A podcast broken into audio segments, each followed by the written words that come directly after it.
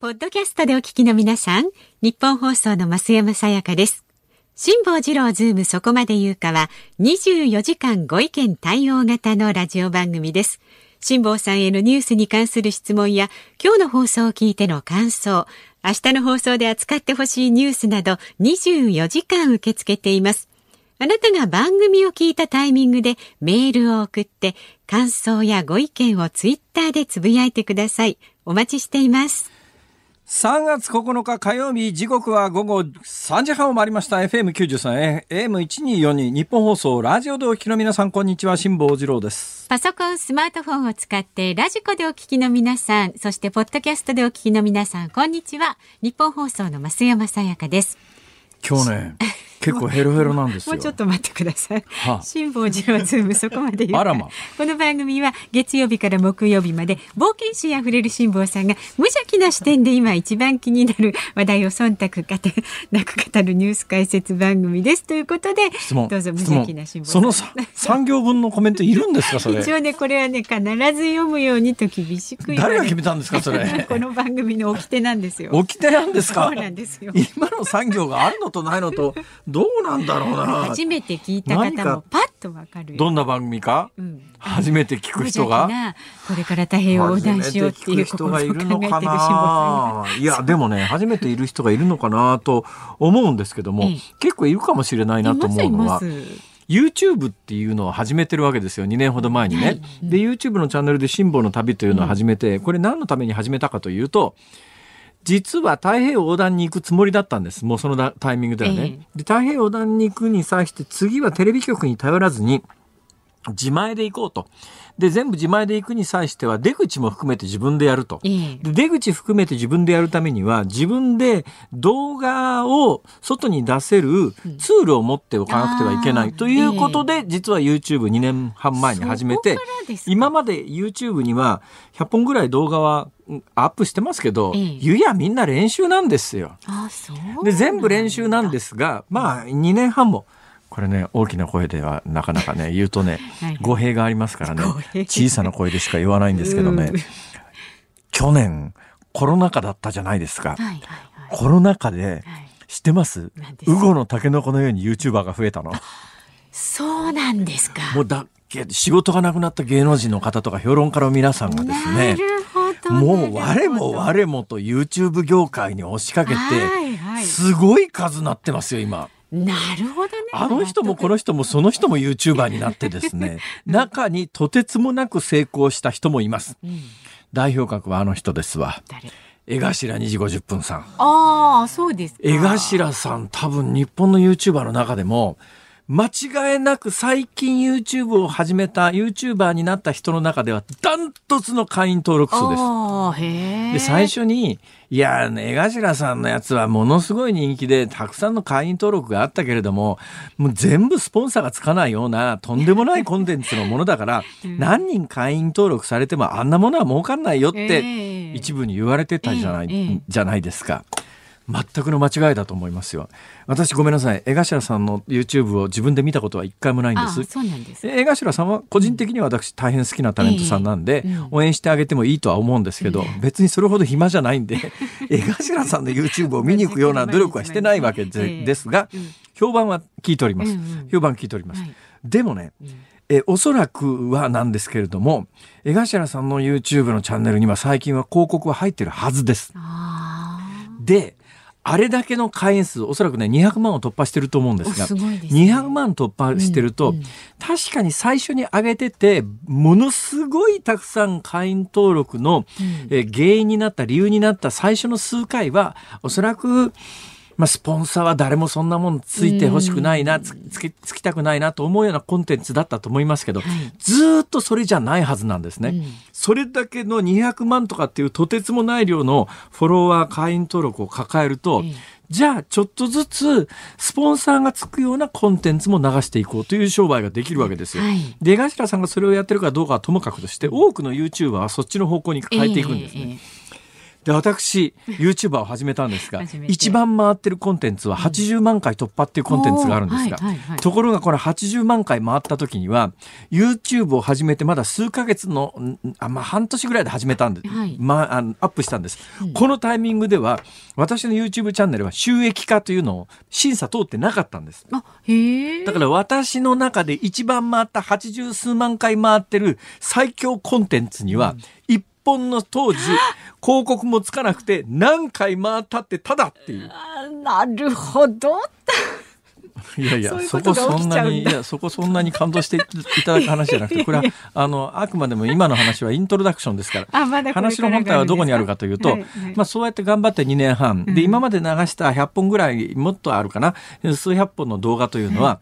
これはイントロダクションというか、えー、練習ですわ。で本ちゃんがこの4月から始まる太平洋公開なんですけどもその練習の中に私の船で、えー、いろいろ人を乗っけて搬送搬送というか、まあ太平洋や瀬戸内海を走ってる映像も公開してるんですが。なんちゅうても誰も見ないんですよ、これが。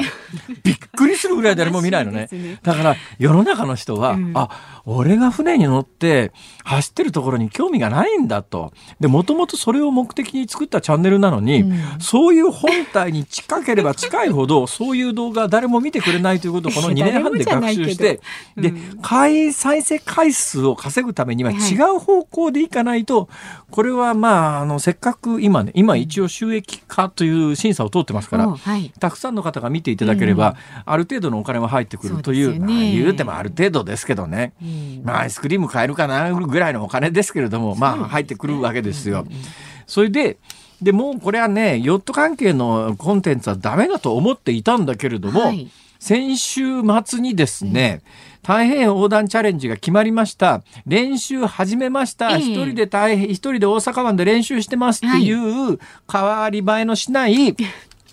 まあ、太平洋横断に向けて私が自分の船のセールを上げて、うん、え船の上で「はい始まりました」って言ってるだけのまあ簡単な映像なんですがこれがね数日間の間に何万単位で再生されて、はい、すごい。これはなぜ？わかんないんですよ。謎なんです。謎なんですか？なんかきっかけあったんじゃないですか？で多分多分と思うんですが、最初あの2年半前にこの YouTube のチャンネルを始めた時に、うん、まあ、会員登録をしてくださってる方っていうのは私の周りにいた人たちで、ね、そういう人たちは私がいくら動画を上げたって、うん、一応ね、うん、あのまあ昔からの付き合いだから、しょうがないから会員登録はしてやったんだけど、うん、毎回ね、うん、会員登録数回らないんですよ。つまり会員の登録はしても見てないということですよ、今までのパターンは。と。ころが、はい、例の太平洋横断のプロジェクトを発表して、番組を次々やめますっていうタイミングで、テレビ番組で、この人は太平洋横断に行くためにやめるんですよ、みたいなことが、テレビの電波に乗ったりなんかして、ね、で、急に会員登録が少し増えたんですね。はいはい、で、このタイミングで増えた皆さんは、うん、私の太平洋横断チャレンジを動画で見てやってもいいという皆さんだということで、元からの人たちは誰も見ないけれど、新たに会員登録をしてくださった方々は、もしかすると見てくれるんじゃないのっていう、ちょっと今ね、自信を深めて。あら、ちょっとよかったじゃないですか。で、でですよ。で、で、で、で、こういう状況になったら、うん、あの YouTube のチャンネルをこうね、宣伝できるタイミングがあれば、はい、できるだけこれは乗った方がいいという、うん、こういう考えに 微妙に変わってきたわけですよ。まあ、スケベ心と言われればその通りなんですけども、いいそういうこともあって、うん、ここへ来て、いくつか雑誌のインタビューに答えたんです。で、今日、冒頭何が言いたかったかというと、はい、私いきなりつまずいたでしょ、頭のしゃべりで。でね、で頭のしゃべりでいね、いきなりつまずいたら、えー、なおかつその後産業を読むのに、増山さんもボロボロになったじゃないですか。それ辛坊さんが食ってきたからね。人のせいにすんな人のせいに。まあいいや。で、とりあえず、お互いね、冒頭からボロボロになった原因は何かというと、この本番直前まで、スポーツ報知のインタビューに応じていたのでございます。で、スポーツ報知のインタビューで、そのインタビューに来た女性がね、大変魅力的な方で、で、大変魅力的な方で、あのまあいや喋り手を気持ちよくさせるようなリアクションをする人なんですよ。えー、そうなんですかとか言われるやさこれインタビュアーの資質でとても大切だと思うんだけど、ね、同じこと喋ってるのに、うん、ああそれでって言われたらほらだんだん喋る気なくすじゃないですか。ところが本当につまんないことでも、ええー、とか言うわけですそうなんですか、辛坊さん。いいですもう疲れますからやめてください。いや、結果的にそれをやってたので疲れたという話をしてるんです。なるほどなるほど。それを本番でやられたらたまらないですよそれ。三十分持たないですよそれ。たまに来るからいいんですよ。いやでで今日スポーツ報知ですよね。はい、この間の日曜日には一日の間に一日の間に午前中雑誌で舵っていう舵はですね、船辺にこう浮かんぶりになんか書くあのラダーわかりますか？船の舵を決め舵を切るの舵ですね。舵っていう日本で唯一のヨットモーターボートの専門誌があるんです、昔は他にですねオーシャンライフとかいくつかあったんですけど、今もうね船の世界も高齢化が進んで雑誌の読者もいなくなってもう今日本で唯一残ってるのが「家事」という雑誌なんですが。あでもね一旦ここで話ちょっとそれますけど。去年から今年にかけて、船舶免許取る人激増してんだって。なんでですか？コロナで。これもコロナで？完全にコロナです。だからコロナでアウトドアブームになったのと同じ理屈で、外ならいいだろうとか、それで船の上で海の上で家族と友達ならいいだろうっていう発想で、モーターボート自体が売れてるのかどうなのか分かりませんけれどもとにかくね船舶免許取りに行く人は3割増しだって今。というような話を聞きながらそのヨット雑誌の「家事」という雑誌のインタビューに日曜日に応じて、午後には、えー、っと某週刊誌の、まあ、週刊誌というと私の天敵みたいなもんですが その天敵じゃない週刊誌のインタビューに、またこれあの発売されたタイミングで、えー、週刊誌名も公表しますけど、今のところまあちょっとこれ言っていいのかどうなどうなのか分かんないんで言わないだけの話ですが、はい、まあまああの掲載される前後ぐらいで、でさらにですね PHP って知ってます、はい、松下幸之助が作った、まあ、松下幸之助が作ったパナソニックはその後ですね、えー、紆余曲折あって、今ようやく最近また頑張ってますけどね、うん、一時まあ非常に経営的に厳しくなった時があって、いろんなものをこうパナソニックも売りに出したりしたんですけど、PHP は創業者の松下幸之助さんの意思を受け継ぎながら今でも京都の駅前に出版社としてあるんですが、この PHP の出版している PHP という小さいサイズの雑誌あるじゃないですか、あれの今関東インタビューで私長いこと生きるためのヒントみたいなやつを書いてますんでそうですかあらあれこれ発売がもしかすると明日か明後日かもしれないですけれども近々はい近々 PHP が店頭に並んだらですね、うん、えー、手に取っていただけると私のあのロングインタビューが出ておりますしてます、ね、そうなんですでここへ来て立て続けにこうやって露出してるのは何のためかというと、うんうん、YouTube の会員を増やして、ね、ちょっと江頭さんのところに達するまではあと2桁足りないんですけど、まあでもねでもぼちぼちこれでね。ありますから、えー、太平洋横断のための、うん、あのいろいろお金かかるんですよ、食費であるとか燃料代であるとか。でこの番組でも散々言ってたら、ね、今日この本番前に、なんか大きな段ボールの箱が届いたんでこれ何何何何？って言ったら、これ言っていいのかな？いいのかもしれないですね。まあ、私ね私ね、はい、千匹屋ってあの超高級フルーツ店あるじゃないですか。まあ、お高いですけど美味しい、ね、いやいやいやだからねあの病院で入院して何が欲しいって言ったら千匹屋のメロンとか思うじゃないですか。あの千匹屋がフルーツカレーのシリーズっていうのを出してんですよ。はい。レトルトカレーなんだけども例えばマンゴーであるとかっていうののそれでベースに作ったこれがねさぞ美味しいんでしょうね。さぞ美味しいんですよ。さぞ美味しいんです そしたらその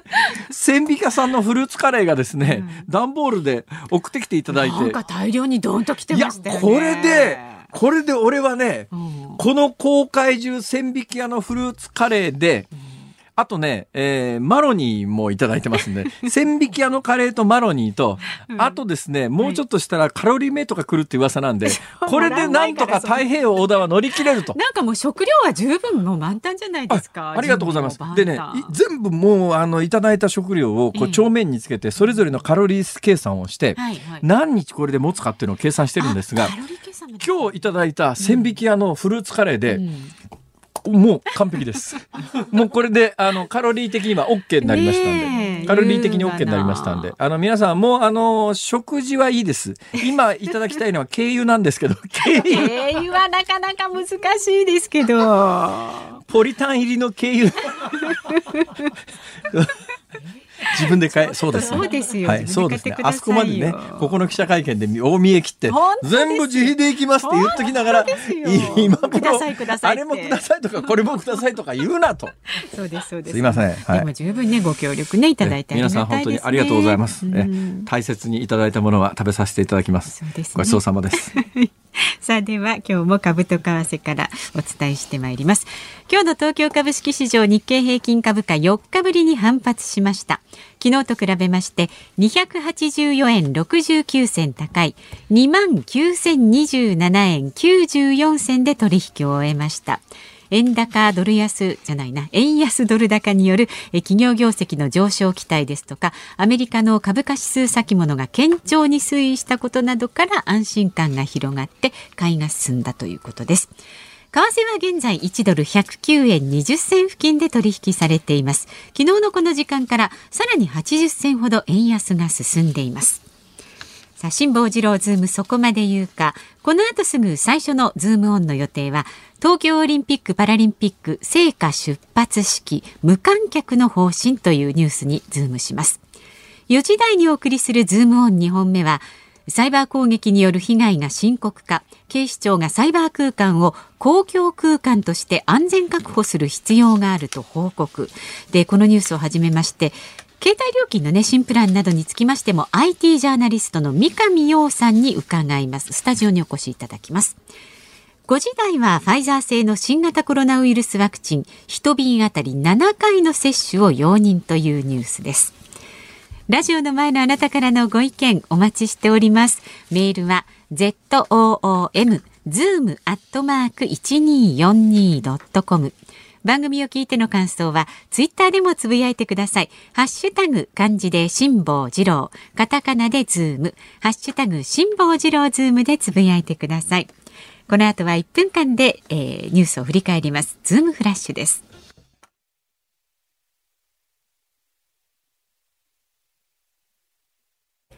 有楽町ニッポン放送のスタジオからお送りしています。辛坊治郎ズームそこまで言うか。このコーナーでは辛坊さんが独自の視点でニュースを解説しますまずは昨日夕方から今日この時間までのニュースを1分間で振り返るズームフラッシュです総務省は幹部が NTT から接待を受けていた問題で接待を受けていたとされる谷脇康彦総務審議官を事実上更迭しましたまた武田良太総務大臣は今日調査に関して検事経験者の弁護士に参画してもらう考えを示しました。放送関連会社東北新社が放送法の外資規制に違反した状態で衛星放送事業を継続していた問題で総務省は同社グループへの認定見直しなどを含めた対応が必要になるとの考えを示しました。コロナが長期化し政府が公表する完全失業率に現れない隠れ失業が問題になっていると読売新聞が報じました。雇用契約を結んでいても仕事がない休業者が急増しています。韓国外交省は昨日在韓米軍駐留費について韓国側が負担額を増やすことで合意したと発表しました。同盟強化を掲げるバイデン政権の交渉が進展した形となります。おととい西アフリカ赤道ギニアの商業都市バータにある軍の基地で起こった爆発事故でマグ副大統領は死者が大幅に増加し98人となったことを明らかにしました。負傷者も615人に増えています。昨日映画新エヴァンゲリオン劇場版が公開され IMAX を中心にチケットの完売が相次ぎました。なお関連グッズでは主要キャラクター綾波レイの181万5千円のフィギュアなどが注目を集めています。いろんなニュースがありますね。いろんなニュースいろんなニュースがあります。いろんなニュースがありますが、はい、えー一つだけ今のニュースを聞いていて決まったことがあります。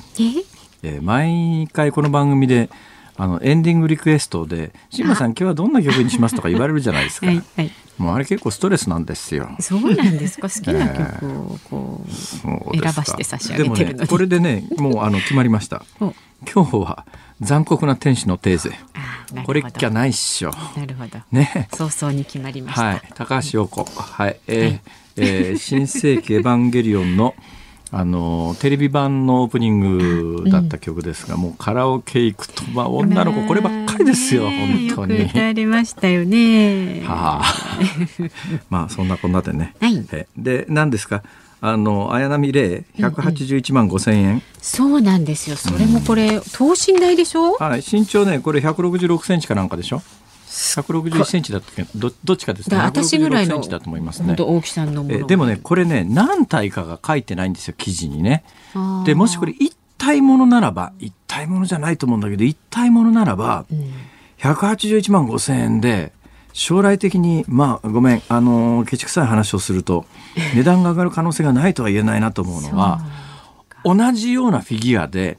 まあ、これあのエヴァンゲリオンと関係ないですけれども村上隆さんがっていうアーティストいますよね、えー、ルイ・ヴィトンとコラボで、ルイ・ヴィトンのあのい。ろんな絵描いたりね。可愛らしい絵描いた。であの村上隆がですねココちゃんっていう等身大の美少女フィギュアの、まあ、等身大の美少女美少女フィギュア自体は高さ10センチ20センチぐらいのもんなんですがこれの等身大のやつを作ったんですよね。でこの村上隆の「ココ」っていうシリーズの等身大のフィギュアがいつ頃だったかな？もう20年ぐらい前かもしれないですけどね。サザビーのオークションでサザビーズのオークションオークションでアメリカでね、はい、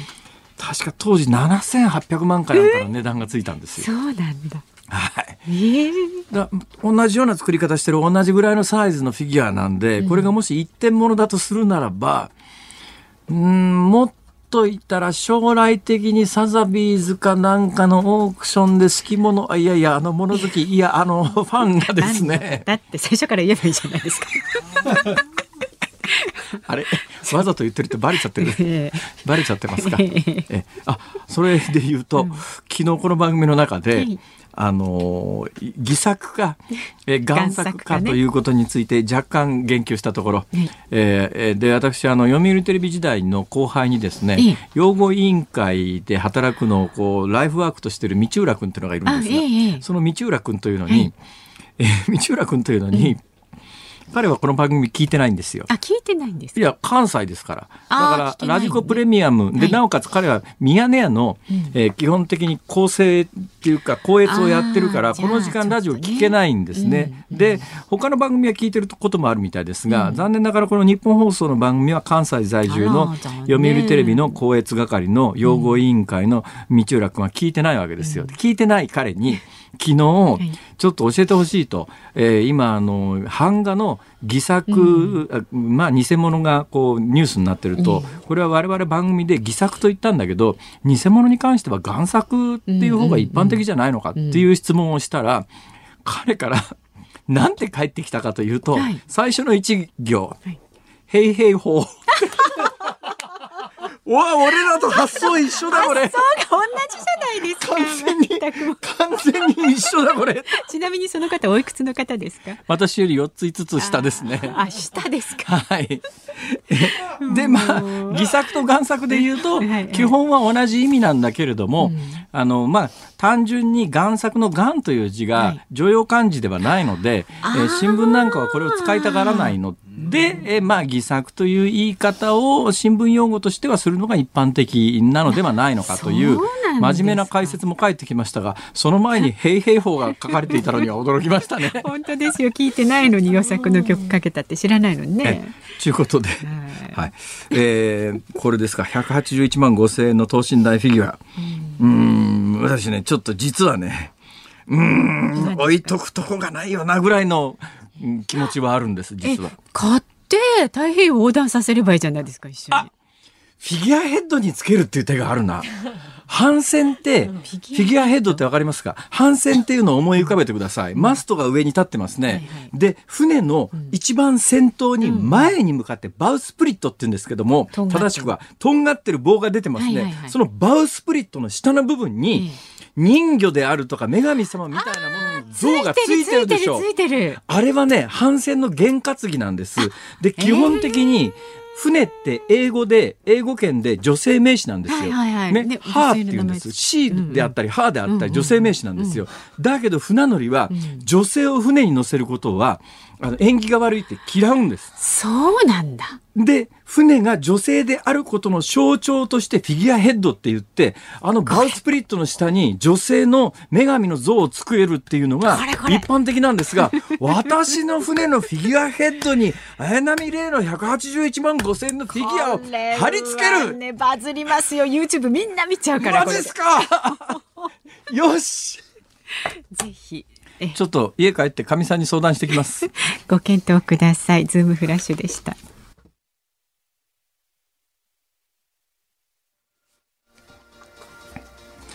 3月9日火曜日時刻は午後4時を回りました。東京有楽町日本放送第三スタジオから辛坊治郎と。増山さやかがお送りしています。ご意見をご紹介していきます、はい、ありがとうございます。ツイッターですね。コケラスさん。へいへい辛坊さんのヨットの先頭に181万円の綾波フィギュアがついていたら絶対にバズる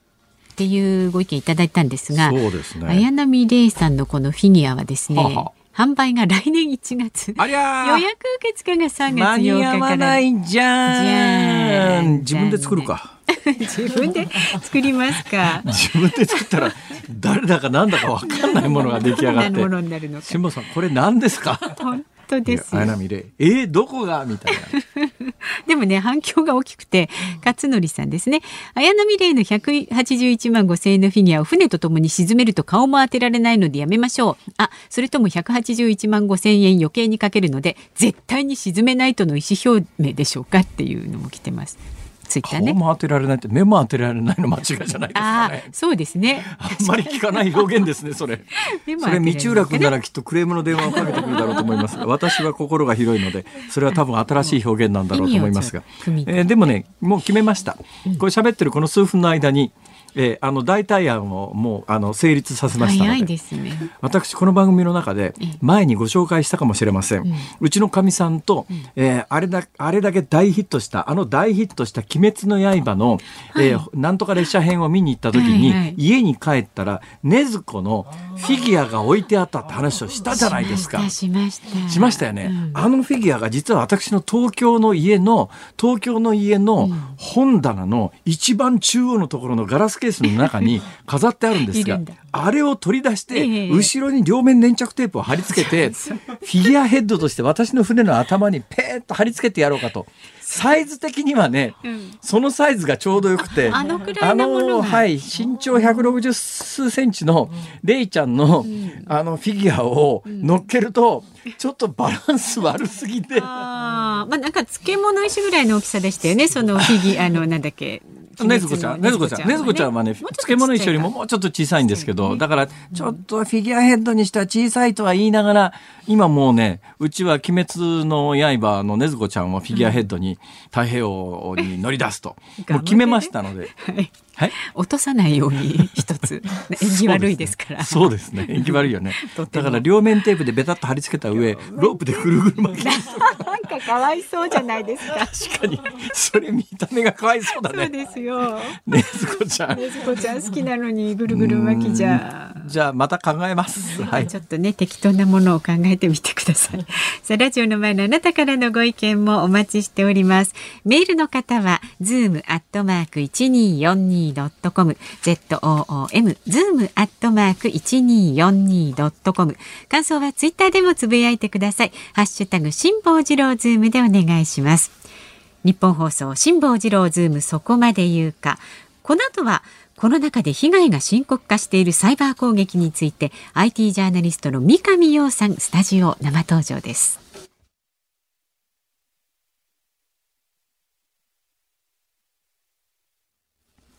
日本放送辛坊治郎ズームそこまで言うか。この時間解説するニュースはこちらです。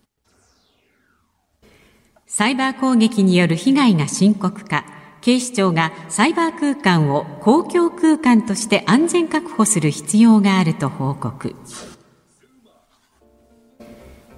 警察庁の発表によりますと去年1年間でサイバー攻撃とみられる不審なインターネット接続が過去最多の1日平均6506件になりました。またサイバーセキュリティ政策会議では昨日新型コロナウイルスの感染拡大に伴う社会活動の変化でサイバー攻撃による被害が地域や年代を問わず普段生活する空間と変わらない公共性の高い場に変化すると指摘。攻撃者の取り締まりだけでなく組織や個人が被害に遭わないような安全対策を強化することを明らかにしました。さあこのニュースにつきまして今日は IT ジャーナリストの三上洋さんにお話を伺います。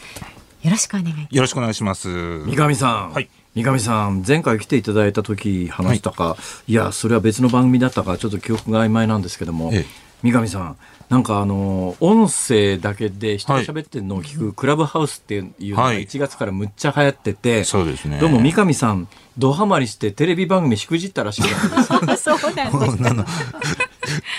どこ行ってもテレビ番組、テレビの生放送を飛ばしたっていうのが枕言葉になってしまって困ってるんですけど。テレビの生放送飛ばしたんですか？いや、えっ、ー、とね、正確に言うと、朝6時に電話がかかってきて当日出演依頼が来るっていう番組があるんですよ。はいはいはい、で、その朝6時の電話を取り損ねた。はあ。なんで、何やっててクラブハウスやっててクラブハウスを4時半までやってて。朝の4時半までやってて。で、えっ、ー、と、寝てたので6時の電話を取れずに。あらまあ。で、どうも消音になってたようで留守電が10件ぐらい入っていてですね。大変ご迷惑を。三上さん、え、あの、それクラブハウスは人が喋ってるのを三上さんが聞くのか、三上さんが自分で喋ってるのを誰かが聞くのか、どっちなんですか？両方なんですよ。ね、ちょうどその日、その4時半までなぜやってたかっていうとですね、えーえーえー、実はそのさ、えー、サイバー攻撃によって、はい、いろんな情報が漏れた。GitHub っていうところに情報が漏れたらしいっていうのが分かり、それをみんないろんなウェブメディアや、あネット関係の人たちと、はい、こんな問題点あるよねとか、こんな手口あるよねっていうことをみんなで分析し合ってたんですよ。はあ。ね。じゃあもうほとんど仕事みたいなもんですね、そりゃ。もう雑談から仕事に移っちゃって、で、ね、そんな異なるメディアの人たちが、お互い分析し合って、明日のどこの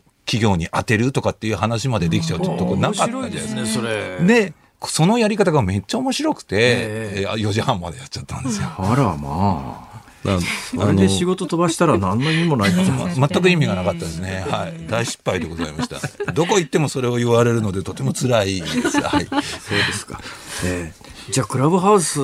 でも一時なんかクラブハウスクラブハウスクラブハウスってダーッと話題になって、急激にしぼみましたけども、はい、まああの人気は続いてるんですか？あの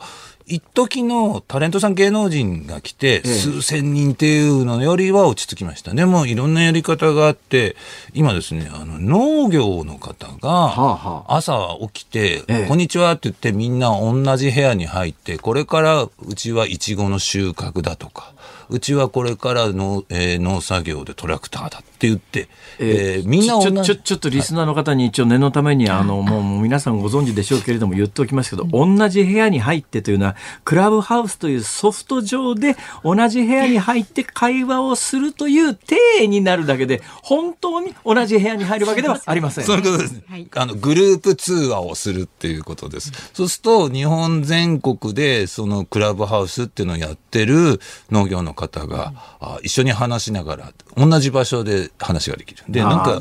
それをやった方に昨日話を聞いたら、ええ、農作業ってひたすら孤独との戦いなんだと。はいはいはいはい。で、収穫にしても、箱詰めにしても、ずっと一人で、とても辛い状況の中、クラブハウスは実は農業にすごくいた。いう話をしていて、なるほど。いやいやいやいやいや、全国の農業従事者の皆さん、えー、いや、クラブハウスなんか使わなくても、ラジオを聞きながらやるのが一番ですよ。そうですよ。それもぜひ。ね、一応言っとかなきゃ。素晴らしい。一応言っとかなくちゃいけないと。えー、そうですか。はい。そんな、じゃあ、その、朝の4時半まで話し合っていたという、サイバー攻撃、サイバーセキュリティの現状の日本の問題点。はい、今のね、ニュースの原稿で警察庁の発表によると、1年間でサイバー攻撃で6000何件で、えー、安全対策強化って言われても、なんだかよくさっぱり分かんないんですけど、うんはい、要するに何が起きててどうしたらいいんですか、あのいろんなシステム、いろんなプログラムがいっぱい動いてるけども、絶対にどっかに弱点がありますと、はいはい、穴があります、えー、その穴を探す攻撃が、穴を探す、探すっていう行為がめちゃくちゃ多いということですね。だから日本中の自治体だったり、日本個人だったり、企業のもので穴がないか探されてる。えー、で今、えっと、先週末から、はい、えっと、マイクロソフトのメールの仕組み、エクスチェンジサーバーって言うんですけど、マイクロソフトの企業向けのメールの仕組みに重大な弱点が見つかりました。えー、で、えっ、と、先週末からこれ多分、えっ、と、ここ数年で一番のサイバー攻撃の被害とも言われそうな騒ぎが起きていて、アメリカではもうすでに3万件ぐらいの自治体と、えっ、と、企業が、もうすでに侵入されていると。そのメールの仕組みでね。はい、で、侵入されちゃって、これから情報を盗み取られたり、ええ、もしくはウイルス感染させて止まっえーと、企業のメールの仕組みや企業のサーバーを止めちゃったりって攻撃が出そうということが実はこれ結構重大なニュースでですね、ね、そもそもなんですけど誰がどんなメリットがあってそんな攻撃をするわけですか、はい、で今回のその今メールの仕組みマイクロソフトのメールの仕組みは、まあ、マイクロソフト側が多分中国だろうと。で中国の組織的な、ええ、サイバー攻撃グループがやっていると。で前もここでお話したんですけど中国のサイバー攻撃グループいくつもあるんですけども、えー、軍関連だったり、はい、政府関連だったりそれから、えー、多分反韓反民とも思われる、えー、えー、金銭的な詐欺を狙うものだったりあるんですね。ただ組織的かつ動きがすっごい早いんですよ。あのね、北朝鮮なんかよく言われるのは、北朝鮮はいろんなところのサーバーとかに侵入をして、えー、北朝鮮向けにあのお金を振り込ませたりなんかであの身代金を要求したりとかっていう極めて実利性が高いと言われてますよね、はいはい、でも中国ぐらいの大国になったらそんなちまちま金か金稼ぐ、うん、そんなことして金稼いでもしょうがないだろうと思うんですけどじゃあ一体何のためっていうのは？はい、であの今サイバー攻撃ってですねなんか被害が出ましたっていうのは表面だけのことで、ええ、多くのサイバー攻撃はきっとですね侵入したまま、はあ、何もしないっていうのが多分一番大きいんですね。はあ、っていうのはずっと潜んでていた方が、え、情報もずっと取れるし、お金も実はいざという時に詐欺で取れる。であの普段はサイバー攻撃で情報なんか取るよりもずっとずっと忍んでて請求書が来た時だけその請求書を嘘のものに書き換えて詐欺にしちゃう。っていう攻撃もあったりしますし、ええ、からその情報を取るためにずっとずっと忍んだままで数年間忍び込まれていましたっていう被害が分かったこともありますし。じゃあ例えて言うならこれはもうほとんど SF みたいなものの想像になりますけど、今もうその話を聞きながらふっと思ったのは例えば中国が、アメリカの軍や政府のサーバーにずっとひっそり侵入していて、はい、もう常にその中のものの情報を盗み出したり書き換えられる状況までスキルを高めていって将来的にアメリカと中国が本格的に軍事で衝突をバーンとするときに一斉に情報を抜き出して戦争に勝ちに行くみたいなこともないとは言えないということですそうですね。あの、有事の際にはそこまで、えー、考えると思います。で、あの、実際に、その、一部の国の戦争ではそういうふうにわざと、えー、その時だけネットを遮断するとか、もしくは、えー、えー、その企業を攻撃しちゃうみたいなことも起きているので、有事の際に備えるっていうのも多分かなりあるのかなと。うんそうなるとね、日本の警察庁が個人に対して警告を出してどうのこうのっていうレベルの話じゃなくなっちゃうと思うんですけども、我々レベルでは何が、何が怖いんですか？まあ我々レベルで言うとですね、あの、まずスマホの話で言うと、すごくこう、プリミティブというか原始的なんですけど、はいはい、ショートメールに気をつけましょう。これだけで随分大丈夫です。えーえー、ショートメール、電話番号で来る。短文のメッセージ、はい、あそこで詐欺サイトに誘導するのが、まあ、ものすごい多いので、あの、ショートメールで、リンク付きのものが来たらもう絶対に詐欺だと思っていいですと。あとは、あの、今、やっぱ、金銭を狙うものが圧倒的に多いので、えー、クレジットカードと銀行口座。これ一番重要なところで、最終的にはどんな手段だろうと、クレカか口座からお金を盗み取るわけです。なんで、クレカの利用明細は毎月必ず見ましょうとか、銀行口座は月に1回は必ず、えー、通帳記入をするなりしましょうっていう、すっごい当たり前のところで。ね、もう7年ぐらい掘ってあった銀行口座を見つけたんですよ。はい、年銀行口座見つけたんですよ。それがですね、あの通帳がね、通帳もカードも今持ってますけど、三和銀行って書いてあるんです。ね、ほいで、あれこれ今どこの銀行持って ったら、まずそこからどこの銀行を持ってったらいいのかなって、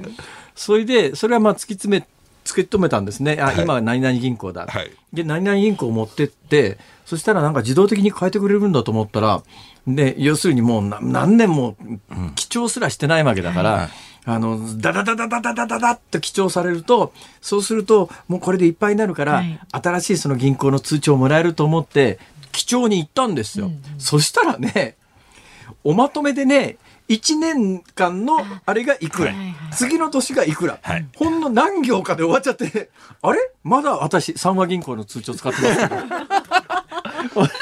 それはあの窓口に行って、えー、まとめ記入になってるやつを出してくださいって言えば出してくれます。あそうなんですか、はい、あれまとめ記入じゃ分かんないんですよ。分かんないです。でもそれは何年も記帳しなかった人が悪いって話です。あでもその話で言うと今もう有料化なので、はあ、えー、っとどんどんどんどん銀行口座は紙の通帳を持つんだったら例えば、えー、っと1100円年間お金がかかりますみたいな有料化が始まってるんですよ。えー、それから使ってない銀行のずっと眠っている休眠している口座のお金は一旦銀行側が預かるみたいなことも始めてます。で、その延長で起きたのが実はせん、えー、みずほ銀行の何が起きたんですか？みずほなんかトラブル続いてますよね。そうですね。まあ私あの先先週の日曜日、はい、えー、にみずほ銀行5000件以上のクレジットあとカードと通帳が飲み込まれちゃって、うん、日曜日で取れ出せないで私あの実際現場見に行ったんですけどみんな動けないんですよ。いやそうですよ。だって貯金通帳吸い込まれてキャッシュカード吸い込まれちゃったら不安で帰れないですよね。そこで若坂支店にいたんですけどそのみんなこう電話を ATM 横の電話を持ったまま話をして。でも実はまだ営業してるのでお客さんどんどん来るんですよ、でそれを私見てたら電話してる人が「あ今ダメよ。ダメだかダメだから。今入れちゃダメだからって お客さん同士で教えてるっていうことが起きてて、で、まあ、あれは実はその定期預金あ定期あごめんなさい通帳が1年間動いていなかった定期預金は非稼働動いてませんっていうマークをつける作業をしてたんです。なんでそんなことをするかっていうとそれは1年間動かなかったことは通帳をなくして e 口座という電子口座に切り替えると。いう作業のためにやってたんです。でそれを2月の最終日にやったので、日曜日の作業と月末の作業とその定期預金、古い定期預金は非稼働にするっていう、その作業をまとめてやっちゃったのでパンクしちゃったんです。いや、それちょっとあまりにもお粗末じゃないですか。そうなんです。今回はシステムの話じゃなくて、運用側、銀行側がこの日にやったのが間違いです。ええー、あのその後まだ小規模ながら2回トラブルもうすでに起こしていて。えっ、と3月3日もありましたしなんでなんですかね、うん、たまたまその運が悪いわけじゃないんでしょ。誰かが悪いんでしょ。だって結局人間がやることだから、うん、なんかすごいスカタンの人がどっかの中心のところにいるってことなんですかね。みずほはやっぱり、えっ、と、大手都市銀が3つ合併して、はい、2002年に大トラブル。第一関銀と日本工業銀行と、えー、富士です、ね、そうですね、はい、で2002年と2011年に大規模トラブル、えー、でこの3校のシステムを一緒にする作業っていうのが、まあ、むちゃくちゃ時間かかっててなるほど、ね、このシステム統合はいつまでたってもできないので、ええ、IT 界のサグラダ・ファミリアって言われてたんですよ。150年経っても完成しないそうですそうですスイス・バルセロナの教会ですね。はい、アントニオ・ガウディ設計。そうですそうですそうですでそれが2019年無事できたんです。はあ、で大丈夫って言われてたんですけども今ほころびが見えてきていてあのこのえっと、2月28日の大規模の後に起きた2つは、まあ、今までに見つかってなかったような問題でやっぱそっちはシステムの問題ですやっぱりね大、えーと、みずほ側のそのシステム統合っていうのはやっぱ大きかったんだと思いますよね。なるほどねそこにまあ要するに原因はあるっていうことですね。そうですそうですそうです。さあそんな三上さんに残った時間で、えー、携帯電話が一番あのお安く有利になる方法をこう喋って書いていただきたいんですがどうしたらいいですか、はい、そうですね。あの3社とも出ました。最初にドコモがガツンと安くして、はい、それに合わせて au と、えー、ソフトバンクが合わせてきた。さらに安くした、えー、そしてえー、つい先日さらにドコモが二の矢を出してきたんですね。はい、でまあ、えーと、スマホのデータ量で20ギガバイト。はい、でドコモだと5分までのツアー無料になりますよというものをドコモは再値下げしました。あえー、これがですね非常にうまいやり方でもともとは税抜きの2980円だったんですね、はいはい、それをドコモは税抜きの2700円にしました、うん、何のこんな刻んできたかというと実は税込み要するに総額表示で2970円つまり3000円を切るためにこの価格にしたんですよ。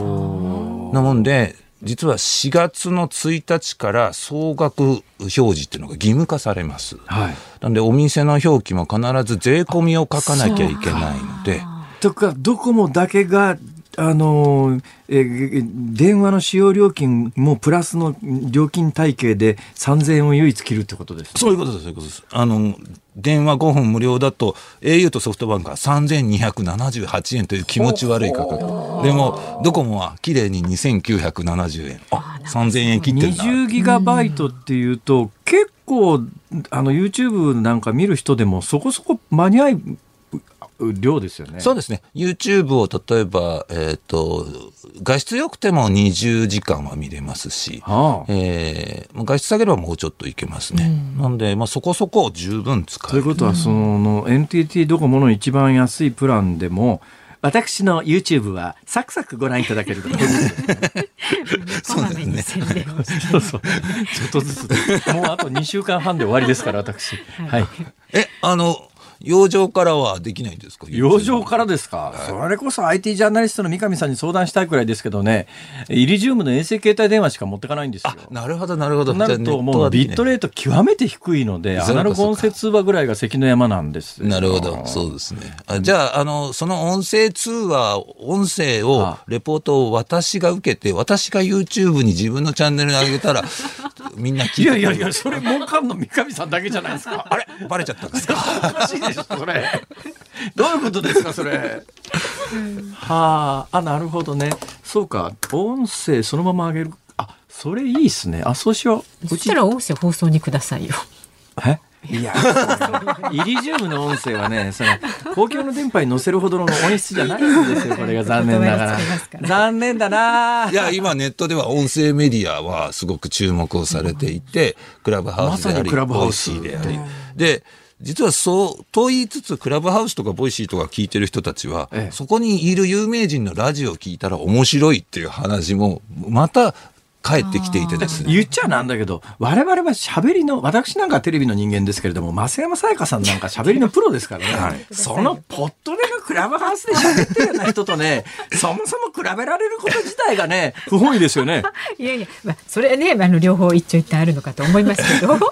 うん、ぜひラジオ聞いていただ音声メディア注目だと思うので、うん、そのやり方ありだと思いますよね。わかりました。じゃあ、それを参考にですね、はい、なんとか頑張ってまいりますが、三上さん、え、時間来てしまいましたんで、また来てください。はい、あありがとうございます。はい、次来ていただくときに私がいるかどうかまた別問題ですが。はい、でも帰ってきてくださった時にぜひよろしくお願いいたします。はい、ありがとうございました。ありがとうございました。三上洋さんでした。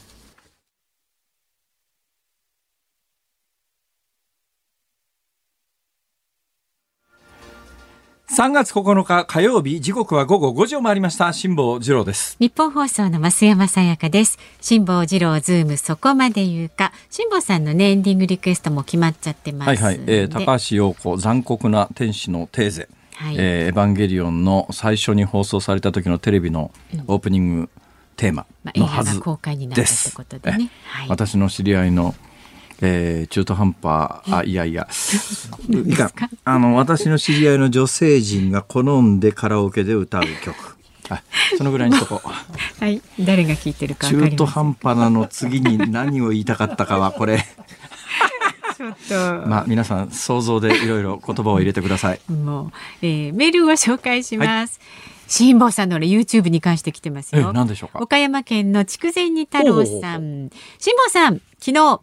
瀬戸内海のヨットの動画めっちゃ見てましたよ。ありがとうございます。最新ももちろん見てます。恐縮です。もっと早く見とけばよかったと思いました。いやいやいやいやそんな大したもんじゃないんです。これからもアップ楽しみに申し訳ないです。えこれからねヨット関連のあの、はい、やつも見ていただけると分かりましたからね、うんうん、え頻繁に更新作業を続けていこうと。あ意欲的に、思っております。はい。よろしくお願いします。ご期待ください、はい、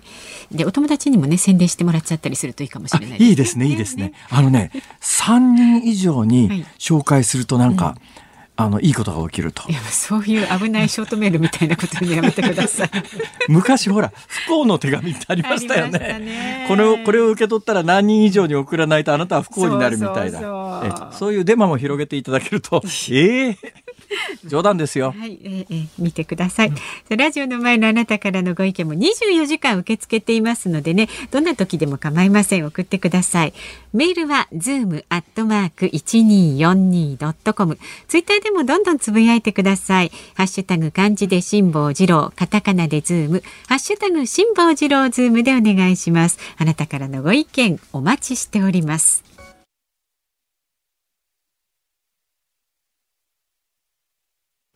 辛坊さんが独自の視点でニュースを解説するズームオン。今日最後のズームオンはこちらです。ファイザー製の新型コロナウイルスワクチン、1瓶あたり7回の接種を容認。先ほどのニュースにもありましたけれども新型コロナウイルスのワクチンをめぐり河野規制改革担当大臣は今日別の用途で使用されている注射器の針で一つの容器から7回分の接種が可能だという指摘について適切に接種できることを担保してもらいたいと述べた上で政府としてもこの針の調達を検討する考えを示しました。ということらしいです。はい、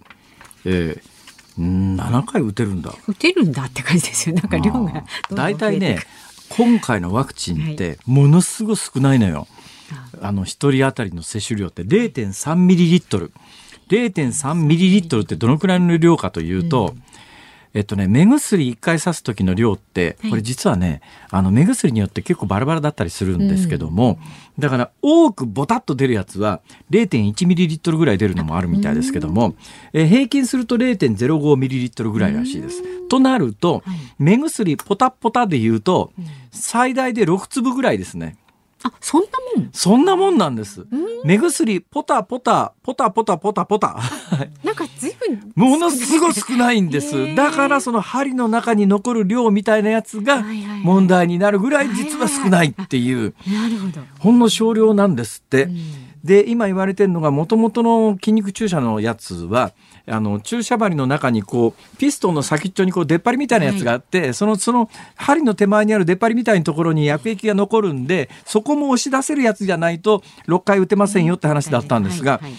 この、えっと、京都の医療機関かな？どっかの医療機関だね。京都京都ですか？京都のどっかの病院の先生が、はい、いや、あのインシュリンの注射器だったら、7回打てんじゃね？みたいなことをやってみたら7回打てると。うん。はい、で、なんで7回打てるかというと、針が細くて、短いんですね、これ。だから針の中に残る量が少ないっていう。そのぐらいデリケートなもんなんですね。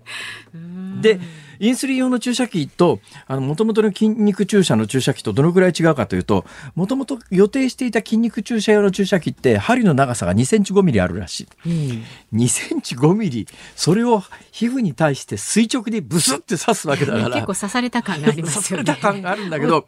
インシュリンの注射器って、えっとね、16ミリなんだって。だから、9ミリ短いんですよ。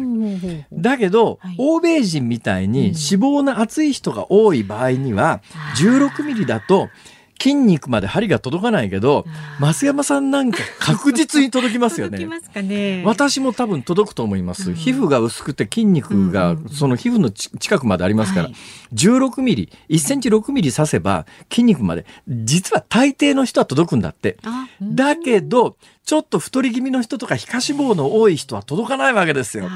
これだけどね、正確に判定しようと思うと、あのよく内臓の人間ドックの時に超音波でこう、ええ、測るやつあるじゃないですか、え、あれ脂肪の厚みわかるんですって、はい、だから正確にやろうと思うとああいうのを使って 脂肪の厚みみたいなものを確認して、1センチ6ミリの針でも筋肉に届くかどうかというのをまず審査しなきゃいけないって言うんだけど、まあ増山さんとか私みたいに見た瞬間にあこいつは届くのはいいけれども中途半端な人は いちいち注射打つ前にその検査しなきゃいけないとかもっと感じ悪いのは、もっと太ってて お医者さんが「ああんた無理だわ この針じゃ」って言われたら、切ないぞこれ。ありますね。まあだから話としてはあの、インシュリン用の、インシュリン用の注射器だと、7回打てますよ。はい、それだと、あのね、針の中に残るような無駄がなくて、うん、えー、本来ならば一瓶、もともとはあの、瓶には5ドーズ、ドーズってのは1回2回の回っていう意味ですから、うん、5ドーズって書いてるやつでも、まあ、あの、ファイザー自身が6回までなら打てますよって言ってるんだけど、6回打つためには特殊な注射器が必要で、さらにインシュリンの注射器を使えば7回打てますよなんだけれども、はいうん、議論としては面白いけど、あまり実現性ないかなと、今みたいな話で、皮下脂肪の厚みが人によってバラバラだと、もうほとんど大抵16ミリなら大丈夫って言うんならあれだけど、ちょっと太ってるだけであんたダメって跳ねられる可能性があるっていうことになったら、感じ悪いことになるし、ね、現場大混乱するんで、死の子の言わずにワクチンの量を確保しろよって話だよね。でインスリン用の注射はインスリン用の打ってる方のために、まあ、ある程度確保しとかなくちゃいけない、まあ、注射器自体はだからそんなに足りないようなもんではなくていくらでもあるんだろうけれども、うん、そういうことが言えるんじゃないかと。でなんでこんなことになってるかというと、日本今ファイザーしか認可してないわけですよ。でアストラゼネカのワクチンみたいにかなり量が確保できるところのワクチンはまだ日本では認可されてないんですね。で日本のやっぱりねワクチンに対するこの厳しさみたいなものがあの結構混乱の前提にありそうな気がして、どうなんだろうな、まあ、ハリーも大切だし注射器も大切なんだけど日本のワクチン行政全体みたいなものを見直す一つのきっかけにした方がいいんじゃないのかと、あまりに厳しすぎるよね、全世界で普通に打ってんのに日本だけがまだ1種類しか認可されていなくて、あとの2種類は申請はされてるけど認可待ちと、はい、それ2種類全部入れりゃ3億人分のワクチンは確保しましたって発表してるんだったら、とっとと入れよう入れろっていうのはちょっと乱暴なのかしら。それだけど、まあもちろん安全性がって言うんだけどさ、だけど、まあ、全世界的にうん認可が下りて打ち始めてるのに日本だけ打ってないっていうのもちょっとなっていう感じが、いやそれは民族によって違うからとかいう話なんですが、ところで今日 IT ジャーナリストの三上さんが来ましたが、ワクチンに関してですねアメリカのウォール・ストリート・ジャーナルの電子版が恐ろしい話を伝えててロシアの情報機関がワクチンに関するデマ情報というのをいっぱい流してロシアのワクチン以外のやつを潰そうとしてるって話があるんですよ。例えば、あのね、アメリカのワクチンを使うと、顔の筋肉が麻痺するみたいなデマ情報をネットでロシアの情報機関がバンバン出してるっていう。皆さん、とにかくデマ情報に気をつけてください。正しい情報を知りたい場合は、当番組を。ぜひ、ズモンでした。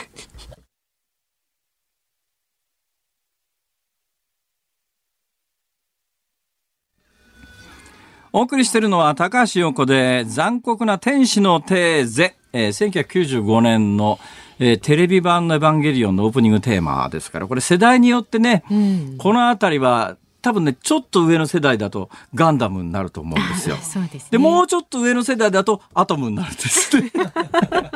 だいぶ、だいぶ上ですか。その間ぐらいにほら仮面ライダーとか、いろんなもんが出てきますけど。そうですね。はい、懐かしいまあ、いうことで、えー、まあ、冒頭のニュースの中でね、エヴァンゲリオンの劇場版の新作が公開されて、はい、えー、180万円もするフィギュアが発売になったというニュースに ちなんでエヴァンゲリオンをお届けしましたんで、うん、まあ、そしたら今日はこの曲しかないだろうと。はい、はい、こういうことでお届けしております。しました。さあ、お聞きの日本放送、この後は健康あるあるワンダホを挟んで、鶴光の噂のゴールデンリクエストをお送りします。そして明日朝6時からの飯田浩二の OK 工事アップ。コメンテーターは数量政策学者で内閣官房参与の高橋洋一さんです。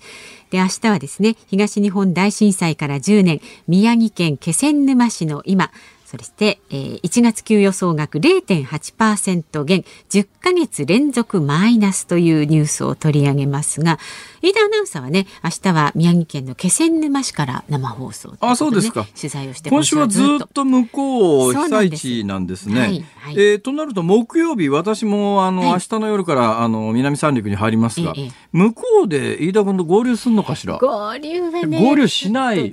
今ディレクターがものすごい勢いで手振ってますから、うん、合流はしないらしいです。はい、そうなんです。ということは同じえっ、ー、と被災地東日本大震災の被災地で、私と飯田君が別々の場所からあの喋ると。えー、いうことになりそうです。そういうことになりますね。三、はい、月十一日木曜日。増山さんは何かあった時のバックアップのためにこのスタジオに残る有楽町守ります。いうことですね。はい。時間もね延長になりまして、えっと二時からの放送になりますのでね。え、そうなの？三月十一日初めて聞いた俺今。二時からえっと五時三十分まで、ね、それは私も含めて？イエス。え？オーマイガーオフコースですよ。あ、聞いてないこといろいろあるわ。いやいや。4月以降のキャスターにしても。いやいやはね、どなたかが必ず伝えてる4月以降のキャスターにしても何にしても一番大事なことが私だけ知らないということが最近相次いでおりまして。のこのズームですが、東海大学のキム・キョンジュ聞いてないよマジっすか？米韓合同軍事演習、そして朝鮮半島情勢にズームいたします。そうですか。えー、それはまた楽しみですね。はいはい。うわもう毎日毎日ドキドキだわ。明日どんな新しい情報が明らかになるんでしょうか？というわけで、ここまでの放送。辛坊治郎ズーム、そこまで言うか？ここまでの相手は辛坊治郎と。増山さやかでした。明日も聞いて、ちょうだい